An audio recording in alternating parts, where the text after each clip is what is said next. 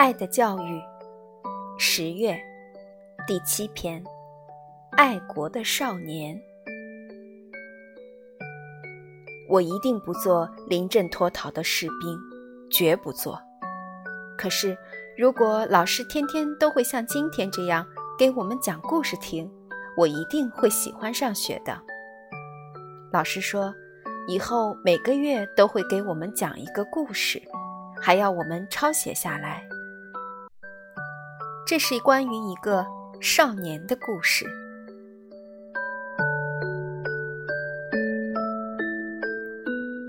一艘法国轮船从西班牙的巴塞洛起航，准备驶往意大利的热那亚。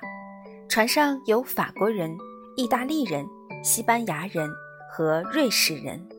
还有一个十一岁的少年，他一个人独自坐在一旁，也不说话，只是远远地看着。他之所以这样，主要是因为他那些悲惨的经历。他的父母都是农民，两年前把他卖给了一个杂技团的师傅。杂技团的师傅强迫他学艺卖艺。他们曾经到法国、西班牙卖过艺，稍有差错，师傅就打他、踢他，还不给他饭吃。当他们来到巴塞洛的时候，就更惨了。他再也忍受不了在杂技团的苦日子，就趁机逃了出来，向意大利领事馆请求保护。领事可怜他，给他买了回家的船票。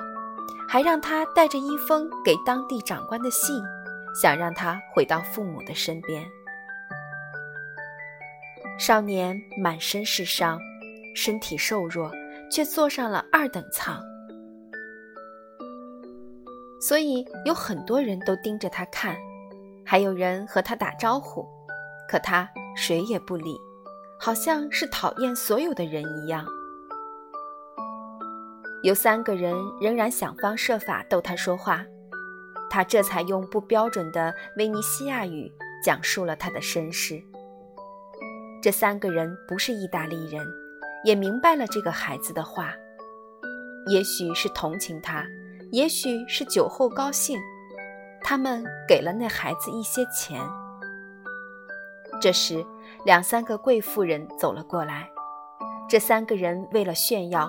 又故意掏出一些钱来说：“这也拿去，都给你。”少年把钱币一一装进口袋，脸上这才浮出一丝笑容。接着，少年登上自己的床铺，拉上窗帘，仿佛在思索着什么。也许他在想，他可以用这些钱买两件新衣服了，也可以吃顿饱饭了。甚至可以拿回家给父母用。总之，这些钱给了他希望。这时，那三个人仍在二等舱中的大厅里说个不停。他们一边喝着酒，一边说着各种各样的事情。最后，他们谈到了意大利的一些事情。最开始，有人抱怨意大利的旅馆不好。另一个则说，意大利的铁路很糟糕。最后，三个人都说，意大利简直太烂了，都是些傻子。第一个人说：“又傻又肮脏。”第二个人说：“强。”第三个人说：“他本来想说强盗。”可还没说完，大把的铜币和银币就向他们砸来，噼里啪啦滚到桌子和地板上。